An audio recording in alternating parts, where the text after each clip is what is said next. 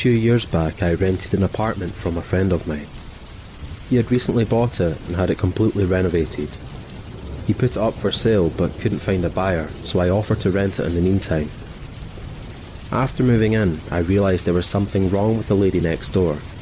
She was about 45 but looked much older. She would sit up all night listening to Christian radio shows and talking loudly to someone. It got to the point where I couldn't sleep, so I went over to her place and asked her to keep it down. She opened her door and I got a quick peek. Her walls all had crosses painted on them in different colours, and words like Jesus and angels scribbled everywhere. The windows were painted black, letting no light in at all,